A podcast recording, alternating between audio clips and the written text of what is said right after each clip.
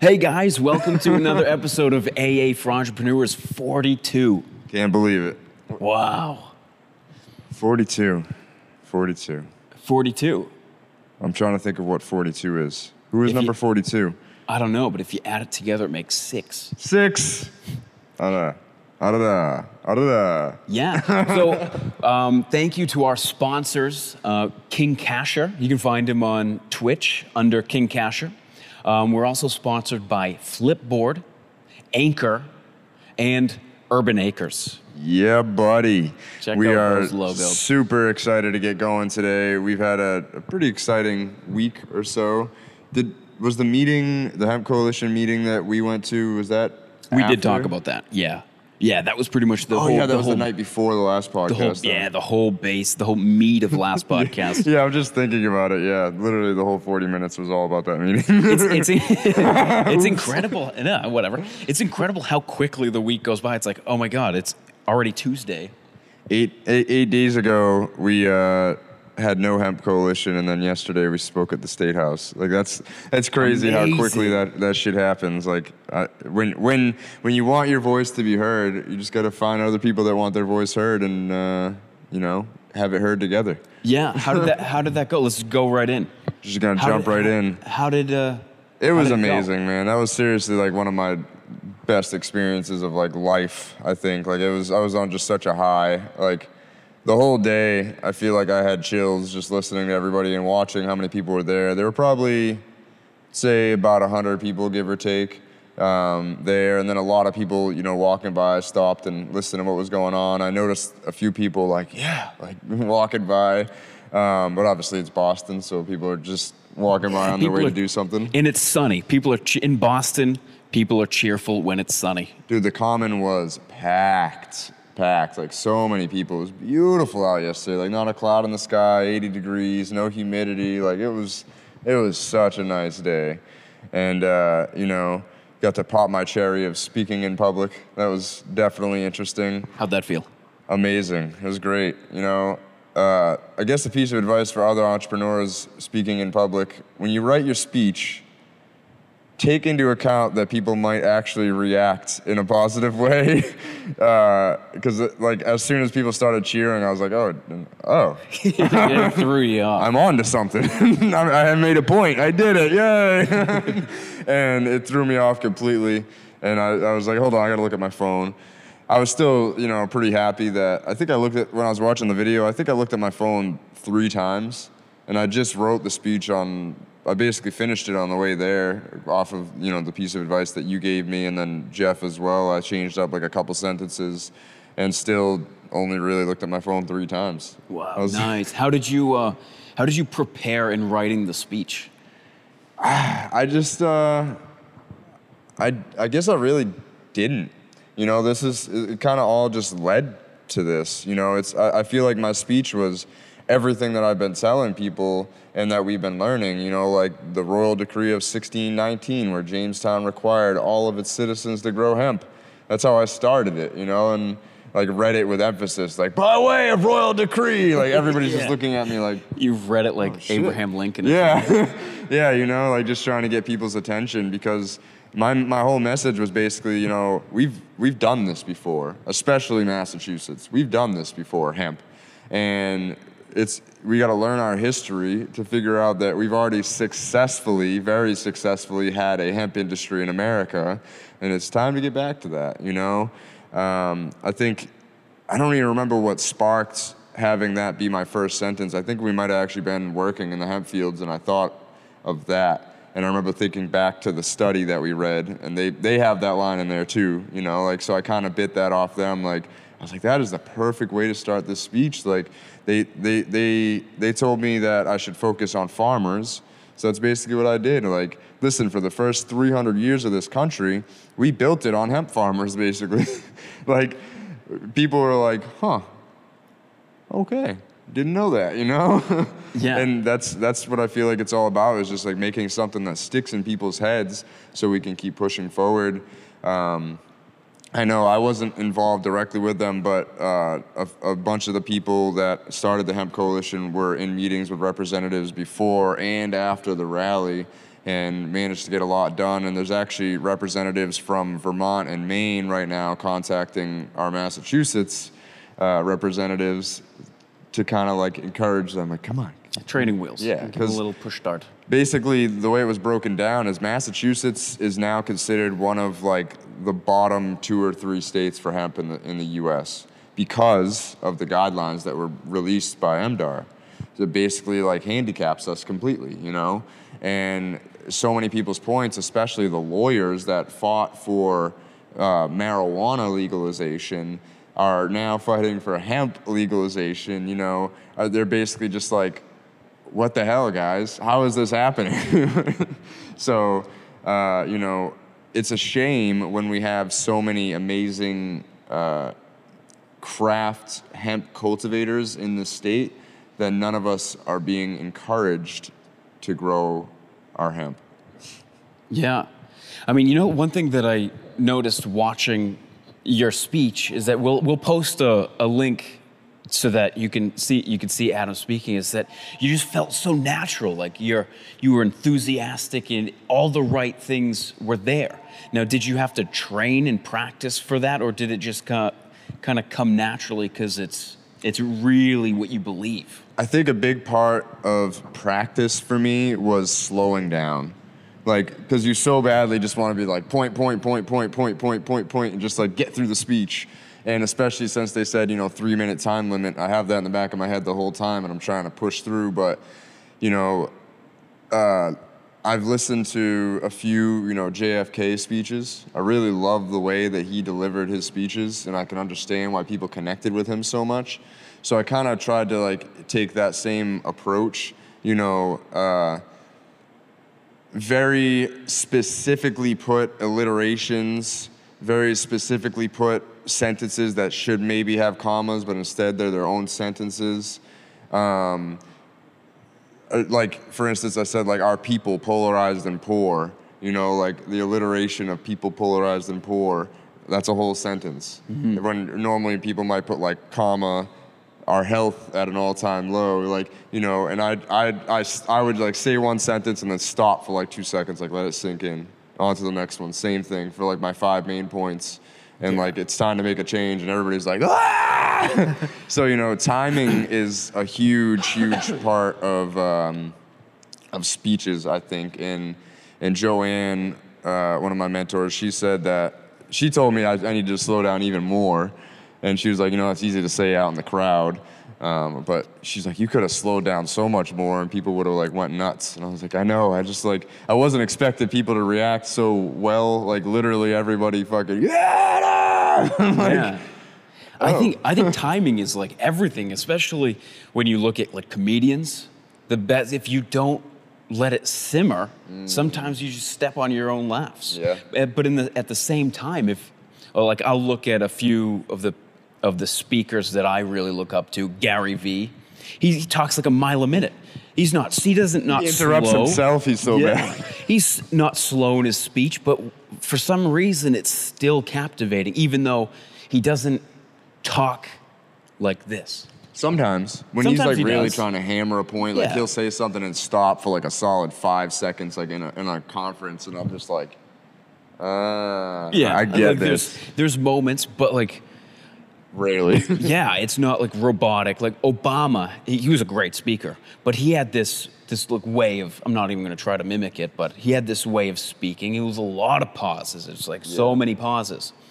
Whereas Henry Rollins, like Gary Vee, he talks like a thousand words a minute. It's Yep. incredible how quickly he talks and doesn't lose the attention of his audience. And there's no pausing. Yeah, I think um, for especially for political stuff, 100%. it's good to pause. Oh, yeah. You know, uh, I there's definitely. I'm watching the video. I was watching this morning. I watched it like two or three times because I'm obsessive like that, and. Uh, Basically, it was like, oh, I should have let that one simmer. There was like th- three or four like really good points where I like noticed people were going crazy that I probably should just let them go crazy. Yeah. And then Stepped at the, the end, I probably yeah exactly. Uh, at the end when like because I finished with you know help hemp grow. That's like our whole message for the hemp coalition. I really should have just had the whole crowd chant it with me at that point because they Did- probably would have. Did the hemp coalition? Did they adopt the help hemp grow? Yeah. Oh, nice. That was that was an Andy and I conversation. we were like, man, let hemp grow. That's really great. That's an amazing thing, but hmm, How could we? be- How could we be more proactive? Yeah. Help. help. Like It's such a this strong is- word. This isn't just us. Like this isn't give it to us, give it to us. Like this is ours. It's like no. Like listen, this is for everybody. Help us. Like Hmm. this is this is helping you. This is helping me. This is helping your Helping mom, your grandmother, your your niece, your nephew. Like everybody has potential to be helped from not only just the CBD side of it, but all the textiles and everything too. And even, you know, we were talking about this. One of the people, somebody made uh, in their speech, they said, uh, you know, it's funny that there's so much controversy around CBD flower being sold when if you buy hemp seeds, there's CBD flower in it. You know how you get little green specks in your hemp seeds? Oh, I see. Yep. That's hemp flower. Completely okay. Completely okay. Yeah. You know what? This whole, this whole process is a uh, live and learn kind of thing. It's going to Yeah. be constantly shifted and changed until people are happy with it. So that's the way. That's the way we're going. We're going in the right direction. Yeah, I think so. And Is it perfect? no. No way. But we're getting there. Yeah, and it's it's all about people like us, you know, coming together. It made me another thing that made me feel good is that a lot of the farmers that are farming are doing it on an acre or less, just like us, you Yeah, know. small scale farmers. Small craft farmers. That's exactly what Massachusetts need. There is there's a huge market for quality hemp products and Mm-hmm. we can definitely fill that void here. It's just, you know, they got to With- allow us to. Right, with quality flower. I mean, it was mentioned at the coalition meeting, like, but there's there's no way that we can com- Massachusetts can compete with industrial hemp that is making rope and clothing and using uh, the stock of the plant and grain because we don't have the space. Massachusetts is small, but where we do have a, a an anchor is quality flower. You don't need a ton of acreage. A ton of acreage when producing flower, this isn't always the case, but it kind of, you lose touch with it. Mm. It's less like making a Krabby Patty and more like McDonald's. Mm. I like that. That's a really good comparison because it really is. You know, like the the more plants you have, the less attention you put you pay to a singular plant. I mean, the more plants you have. Sorry, the more plants you have, the less attention you pay to or a singular plant. And you know, when you have 300, 400, 500 acres of plants that you're trying to grow for CBD, and then you're also subsequently growing them like corn. You're not gonna have that great a quality. No, it doesn't doesn't coalesce. Yeah, you're gonna have uh, corn syrup instead of olive oil. You know. Like, Yeah. It's, the the health of the speaking of hemp and farming, the health of Urban Acres is crushing it right now. So last week we we talked a little bit about the kind of like the road bump that we were hitting, and we were we were noticing. Um, some magnesium deficiency. We ended up spraying. Uh, we adjusted the soil pH a little bit. This still needs to be adjusted a little bit more, but the growth just took off. As soon as the plants got what they needed, the leaves are nice and green, they're growing, and I think there was more growth in the past week than there was in the past three weeks. So they're really, really on track to being healthy, healthy plants. And right now, just before starting this, we placed an order for a bunch of predatory insects, ladybugs and lacewings and mantises. and mantises. Those should be coming pretty soon. The shipping was More than the bugs. yeah, it was outrageous, and it really highlighted the fact that I hate paying for shipping. I hate it. Aren't we spoiled in this day and age? Totally. Like it's it's crazy. We we understand why we had to pay the shipping, you know, to keep the bugs alive, but it still sucks. Yeah. You know, we literally doubled what we were planning. Actually, probably more because I think it was like. Four, actually, yeah, literally doubled. It was was, forty-five do- forty-five dollars for the bugs, and then forty-five for shipping. Mm-hmm. Like, ugh, my heart. yeah, yeah. So that actually uh, makes me makes me want to start cultivating those bugs on our own. Save us hundred bucks every month, every Yeah. two months. Yeah. whatever. So worth it. I think it's I, it's got to be fairly easy, you know, and especially where we don't need a ton, a ton right now. We should be able to do it. I think so. All they need, I mean, insects are super simple. All you need is food, water, and a space that they can't escape from, but they can still breathe. Yep. And temperature. Yeah, my, my eight year old neighbor takes care of bugs all the time keeps Yeah. them alive all summer. Like, Right. and I mean, right now's the time to keep them outside. We'll get a tote, cut a hole in the top with some like bug netting Mm. over top. They'll be good. No, nothing can get in. Nothing can can get out. When we want to release them into the into the field, when the popul- field population is going down, maybe just kind of wave the the lid of the tote into the tote. Yep. Some will escape up, shut it, and kind of continue that that process Yep. throughout the entire summer. I think maybe even set. keep like the containers in the hemp field. It's like Right. they just are used. That's where this is home. This is home. So we're in the once the plants get big enough to produce shade. yeah, exactly, exactly. Which probably is mm, a month away or so from at least getting some kind of shade. They already. I actually haven't seen them in a couple days, so I'm I'm excited to go see them after this. And uh, we we actually got hooked up yesterday by uh, Tribus Nutrients. They uh, hooked us up with two big bottles of rhizobacteria. If you don't know what rhizobacteria is, it's basically root bacteria. You're, you're colonizing good bacteria for your root zone so that it'll uptake all the nutrients and you won't have any kind of salt buildup in your soil. And it helps just kind of balance your whole ecosystem in your soil, which allows for your plants to explode. So excited about using that. I think they gave us enough to get through the whole season. Yeah, rhizobacteria and fungi super important because I mean it goes against I mean it goes with organic farming. Organic farming and organic gardening is all about feeding the soil. Yep. You feed the soil, the soil will give you good plants. And what what is amazing about like the rhizo fungi, for example, uh, what they do is they form essentially extensions of roots. So imagine imagine an 80 year old grandmother with two of those gopher grabbers, right? From okay, she's sitting on her wheelchair, she can reach the counter, but now with the grabbers, she can reach all the way to the top shelf. She's got mug. range. the rhizobacteria and the fungi attach and extend the reach of the roots. So now instead of just being able to reach the counter, the roots can go all the way to the top shelf and get all those nutrients as well. So it's it's amazing and thank you guys for donating that. What was the name of the company again? Tribus. Yeah, I think there's a different uh, mother company like on, on on top of that that owns the Tribus, but we'll we'll throw their logo into this and everything. And I was I wasn't expecting that. Uh, Joel, uh, he's become a friend, you know, over the past year. He goes to the the cannabis growers meetings that I go to, and he gave me a little sample to try on my indoor plants last year. And literally within two days, I noticed the difference So important. nuts because I wasn't, you know, you, you, it's your roots. Sometimes you don't think about your roots because they're Mm-hmm. hidden. you can't see them. Yeah, and they're the most important thing. It's like, essentially it's your diet. we should probably reset. reset it up. Yeah, it's really nice to finally be in be in the farm, putting time into the farm, researching the soil and testing it, and really getting back on track from um, just being back on track.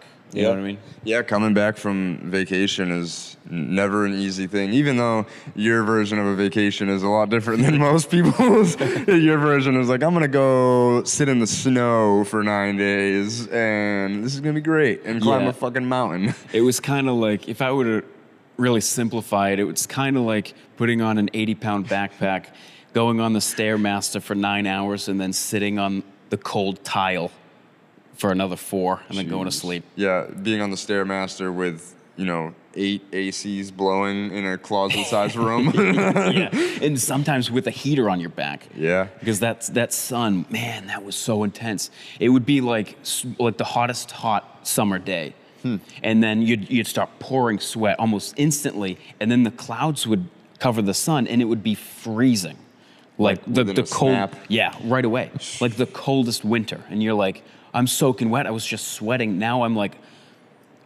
I can't remember ever being this cold, and it would like fluctuate. It was like, wow, it was like the desert, but in Alaska. you seem to do pretty well, you know, coming back. Like literally the day you came back, you were working in the field. Yeah, so like I did uh I did get right back into working, but there was something about the way that I did it, I just didn't feel like I was on track. I was spending a lot of I was wasting a lot of time. I I think I may have been like fantasizing about like while on the mountain fantasizing about crossing my feet on my bed and kind of watching TV and just having a hot cup cup of anything or a beer or just really missed being comfortable. Mm. And I think I've I fell into the trap and there was there was probably a good week where I wasted a lot of time. And that that dera- I was derailed. I kind of fell into a little bit of a rut. And uh, that happens to me. And this is like a reoccurring thing. I think last year it was the same the same deal. At the end of the summer i fell off track. And this time i just listened to my what worked for me last time. So this time what really uh, set the wheels in motion was that i gave up music again. So i haven't listened to music in four or five days. And you get to a point where even if you don't listen to a lot of music at least for me, the discipline of not listening to the music and listening to an audiobook instead or a podcast really kept the wheels going. So I started listening to um, one of my favorite person's autobiography, Ben Franklin. And I started listening to that, and in it, uh, he, he describes his day to day. And if you're not familiar, what Ben Franklin did on his day to day, he was one of the most uh, successful, uh, what's the word I'm looking for? Productive people that. Entrepreneur before it was a word. Oh, yeah. he, he, he, he made up the word. That's perfect. And uh, basically, what his day to day was is again, keep in mind, this is 300 years ago, so things are a little different now, but he'd wake up at 5 a.m. Check the hemp farm. check check the hemp farm. it wake up at 5 a.m. and it it allot two hours to pretty much structuring the day, washing, um, breakfast, and then he'd have a, a four-hour time block where he just put work, and then he'd have a two-hour time block of like lunch and essentially light learning. So he'd pick up an instrument or uh, practice a language or something along those lines, learning something new, eat lunch, and then he'd have a second four hour time block that just said work. Now, he was an entrepreneur, so whatever he had to do for work, he, he did that. Yeah. And then at the end of the second four hour time block, he would have, I think, two to four hours of, again, light learning and then socializing, uh, constructive conversation, reading. And then he'd have an hour before going to bed, pretty much to tidy things up, clean up, wash, eat, and then he'd ask himself two things. One thing in the morning, he would ask, "What good will what good shall I do today?" And then before he goes to bed, he asks himself, "What good did I do today?" And I kind of I'm not waking up at 5 a.m. That wouldn't work work Nope. for me. But what I did do is I structured I made up a schedule pretty much around going to bed and waking up at the same time every day. So I I said that all right, I'm going to go to bed at midnight every night and wake up at 8 a.m.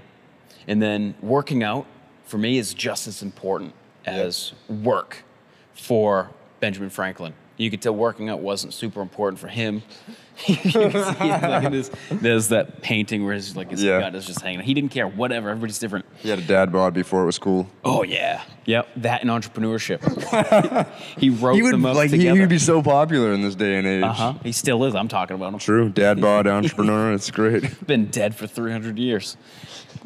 But yeah, so that, I mean, even just doing it for a couple of days and maintaining that structure, I've just felt like I've had this incredible momentum. And I just feel more alert. Like last last podcast, I felt kind of sluggish. I felt like I wasn't as articulate as I normally am. And just getting back on the on the wheels, hitching that wagon back, feeling like you're doing something is just not wasting any time anymore. It feels great. Mm. I love being back on track. Yeah, I think uh, you know the whole the whole not listening to music thing. I think is probably the most important out of all that because when I'm listening to music, I'm I'm in I'm in pleasure mode. Mm-hmm. You know, I'm thinking about oh, I remember listening to this song here, and, and that's cool. It's great, you know. But you listen to a podcast or an audiobook and they say one sentence that sparks your brain and you're like, oh shit. It does. It's like constantly spark, Yep. spark, spark. And eventually one lights to- up on fire, you know, like that's Uh-huh. that's kind of how I it's that kind of is how our podcasts are is just like constant little like you're like trying to start a fire, flick, flick, flick, flick, and then you're like, ah, ah we have a fire. Yeah. And then you stop listening to a podcast and you're like, all right, let's blow that fire, get it bigger, bigger, and then all of a sudden it's an idea like Uh-huh. seasons for your podcast. Yeah. As opposed to music where you just kind of you put your brain into a, a not thinking zone, or you are thinking, but it's like you think a three second thought and you think something else. It's useless. You don't remember it. You don't remember exactly what you thought on an hour drive if you listen to music. But if you listen to a podcast, that's totally different because all those sparks, you remember a fire when you see one. I remember. Uh, this was probably two days ago, maybe even yesterday. I don't remember exactly when. But I was listening to Gary Vaynerchuk, and there was one line that he said that really, really stuck hold, and it made complete sense.